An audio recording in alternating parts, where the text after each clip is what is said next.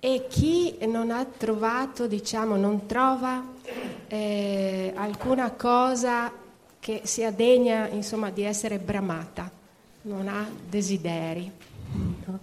Vuol dire forse che non ha ancora scoperto quell'altra metà della natura umana, diciamo, del, il discorso della metà conosciuta e della metà sconosciuta. Si è capita la domanda? Il depresso, insomma. Eh, ho capito, da lì volevo partire. Allora, partiamo dalla, dalla constatazione che nessuno nasce depresso. Depressi non si nasce, si diventa. C'è la complicazione, eh, di sicuro anche in Italia, in Germania occupa sempre più menti, di depressioni che si avvicinano sempre di più alla gioventù, addirittura quindicenni, ventenni depressivi, fenomeno che vent'anni fa, trent'anni fa era impensabile. Comunque diventano depressivi a 15, a 20 anni. Allora, la mia proposta di cammino di pensiero è di analizzare come mai un, se tutto va bene, se tutto va secondo natura, un decenne, un bambino di 10 anni, non può essere depresso. Perché?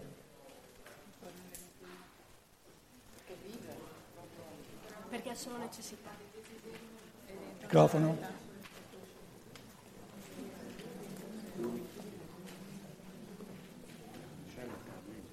Ah, qui, qui, qui, qui. La, chi era?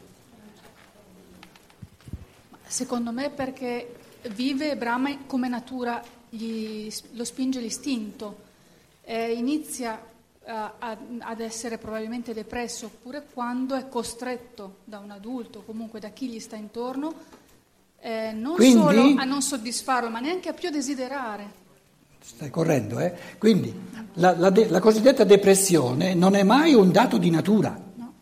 sopravviene nel corso del tempo, ma ciò che ti dà la natura, il, dato di partenza, non è un fenomeno di depressione, è un fenomeno di voglia spontanea, naturale di vivere. Allora, lasciamo da parte il caso di eccezione del quindicenne del ventenne che diventa depressivo. Prendiamo una persona a 30 anni, 40 anni, il caso classico, perché diventa depressiva. Perché non lo era prima, vent'anni prima non lo era. Cosa è successo? Che questa persona che vent'anni prima si muoveva spontaneamente, con gioia, adesso non ha più voglia di nulla. Cosa è successo?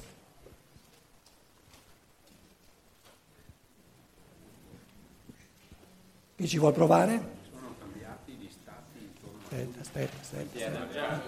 No, no, col microfono, col microfono.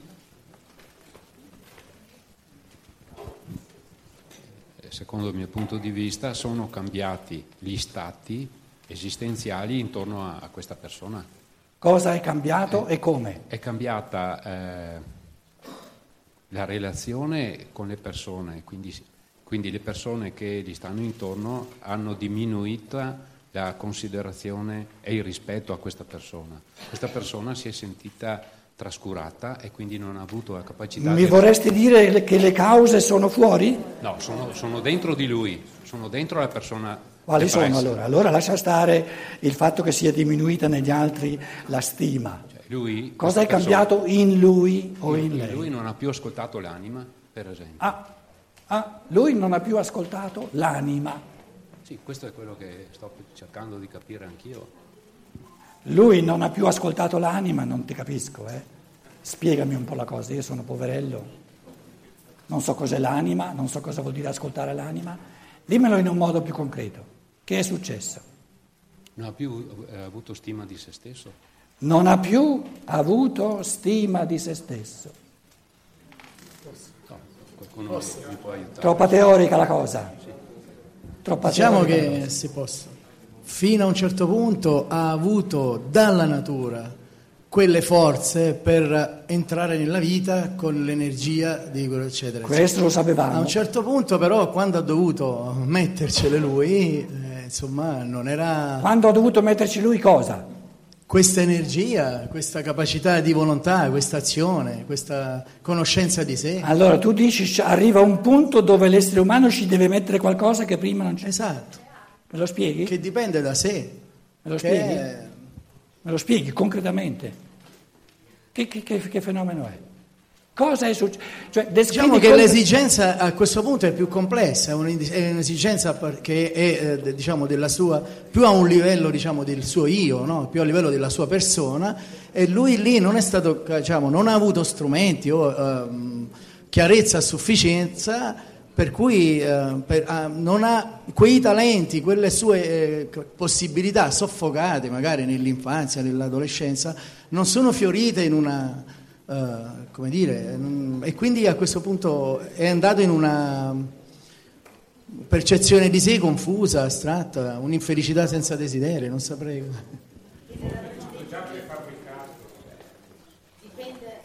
Secondo me il discorso è troppo moraleggiante, perché vorresti dire che qualcosa è andato storto, invece non è andato nulla storto.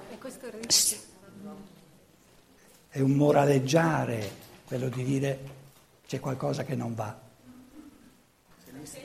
Secondo me, se io oggi sono depresso, dipende dalla, dalla vita Dove pre- sei? Chi è, chi è che parla? Dimmi. Se io oggi sono depresso, dipende dalla vita mia precedente, che mi ha posto nelle condizioni di essere oggi un depresso. Cosa hai detto all'inizio? L'inizio non l'ho capito. Ho detto che eh, se io oggi sono depresso, sono nella condizione di essere depresso. Ma tu sei una donna, dici se io oggi sono depresso. Depressa. Scusa. Ok. Siamo abituati a parlare in Dipende astrazioni. dal- Se io oggi sono depressa, Dipende, cioè mi sono predisposta oggi ad essere depressa rispetto alla vita precedente. Cioè ciò che ho vissuto nella vita precedente, che poi mi sono portata in quella attuale, determina la mia situazione di persona depressa. ma con questo non mi hai detto cosa è successo. Io volevo sapere cosa è successo.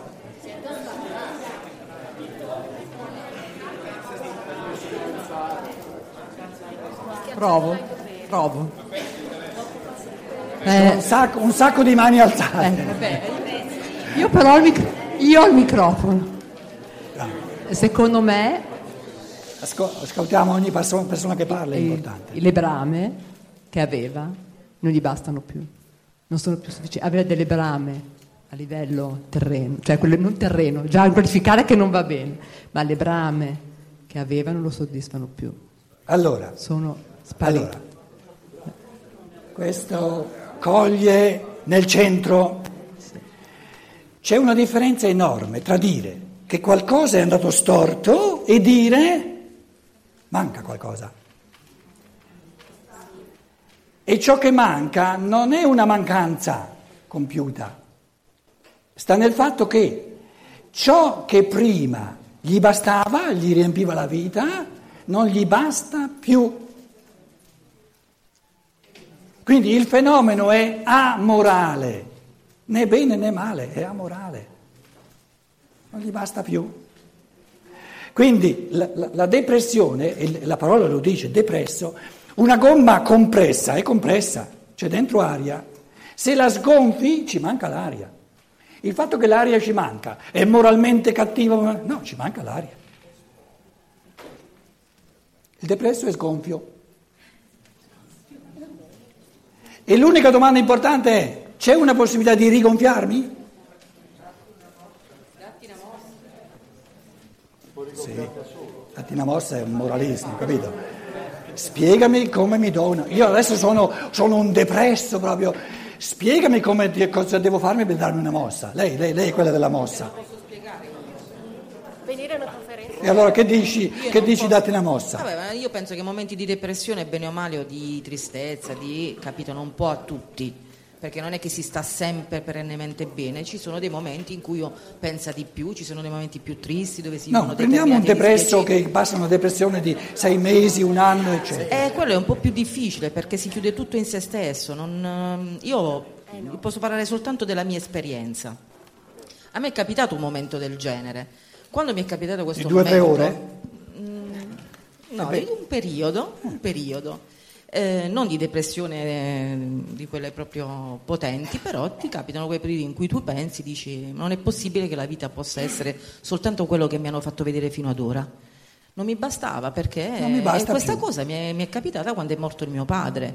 Ho detto non è possibile, una persona nasce, vive, lavora, si dà da fare, tutto quanto, poi E muore sparisce. e finisce là. Cioè, io quando ho vissuto quel momento ho vissuto questa forte proprio tristezza, ma non perché era morto mio padre, ma perché mi dice non è possibile che la vita sia solo questo, c'è qualcos'altro da sapere che io so che c'è ma che non conosco. E quindi ho cominciato a farmi questa domanda, da- a farmi, cioè la conseguenza di questa domanda mi ha portato appunto Quindi, a tutto- capire che veramente la vita tutto è quello di più tu, di quello tutto che... quello che tu sapevi, pensavi di aver capito, eccetera, eccetera. Esatto. A quel punto poco. lì non Per- ti bastava più. Esattamente, questo.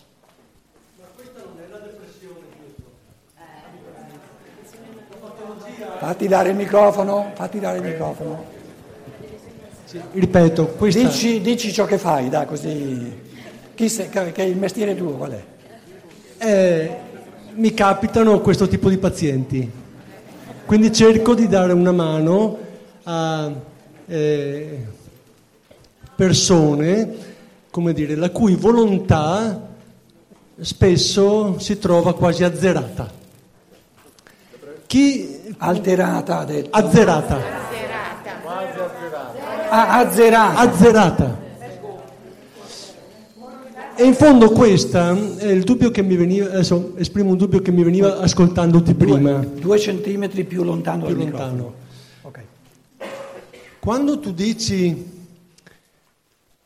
a un certo punto questa persona deve dire che, che ha perso i desideri, deve trovare a dire lo voglio, deve trovare la spinta a questa reazione, tu dici questa cosa perché in te è naturale. No, ma io non ho mai detto deve. Sì, d'accordo, ma la soluzione è là. No. Ma la persona che, no- che non dice non voglio, non ha nemmeno la forza per dirlo. Io il depresso ce l'ho ben presente. Certo. Come dire, ah, se la gode ragazzi, io, mamma mia, eh, quando noi diciamo se la gode, eh, sono come quelli che dicono ma quello è uno che non vuole, che non vuole guarire. Eh, facciamo presto a dire questa cosa qua, ma anche qui c'è un po' un moraleggiamento, insomma, l'atteggiamento di compassione è quello di dire, mamma mia, ma, ma questo veramente non ha nemmeno, come dire, negli organi le forze fisiche che gli permettono di poter far nascere un pensiero del genere. Questa è la patologia. Certo.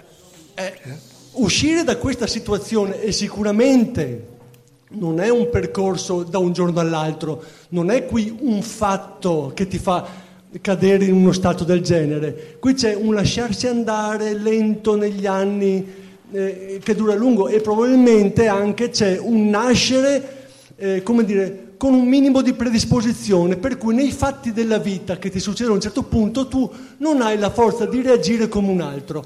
Il percorso è estremamente lungo, ma uscire da quella situazione è di una Allora. difficoltà. Io, io la soluzione non ce l'ho.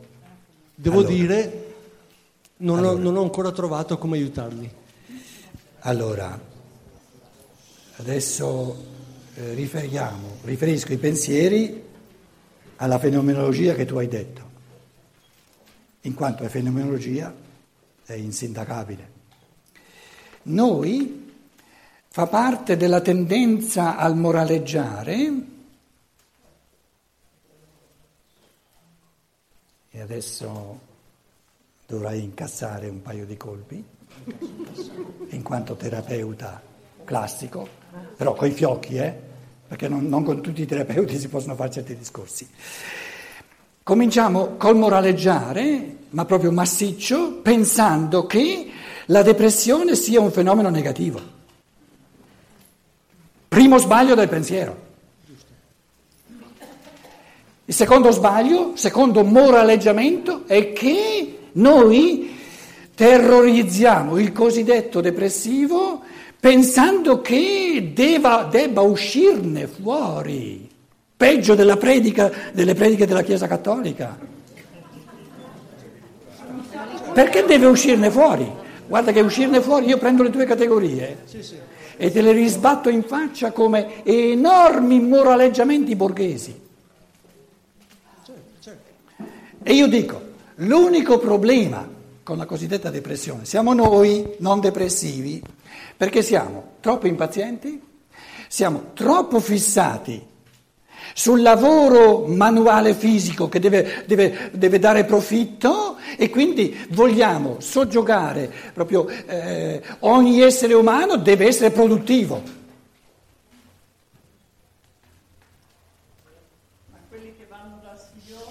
Una persona, un, aspetta, una persona passa un anno della depressione, il secondo anno ancora più depressivo, il terzo anno ancora più depressivo, per quanto mi riguarda, va tutto bene.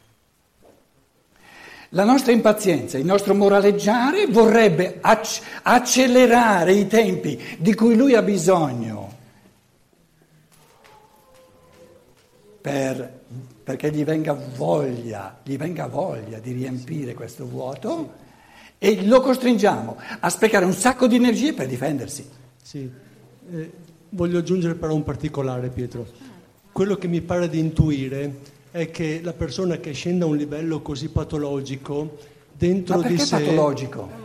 Cioè, di, così, insomma, di, di non voglia di vivere, ecco, eh, in una persona di questo genere io osservo nasce la paura che è quella di non riuscire a fare uno sforzo per risalire e sapendo dentro di sé che può scendere ancora più in basso, sempre più in basso, sempre più in basso, e io conosco quelli che poi arrivano a, tentare, a buttarsi dalla finestra a tentare il suicidio. E si tagliano le vene, per cui il loro psicanalista appena li vede che cominciano a fare qualche pensiero, li imbottiscono di psicofarmaci, li chiudono in una stanza e li tengono sotto controllo. Ma in queste persone, cioè il tardo, la paura, loro si trovano, come dire, in una situazione in cui sentono che stanno per precipitare e non trovano la forza per reagire. Che facciamo?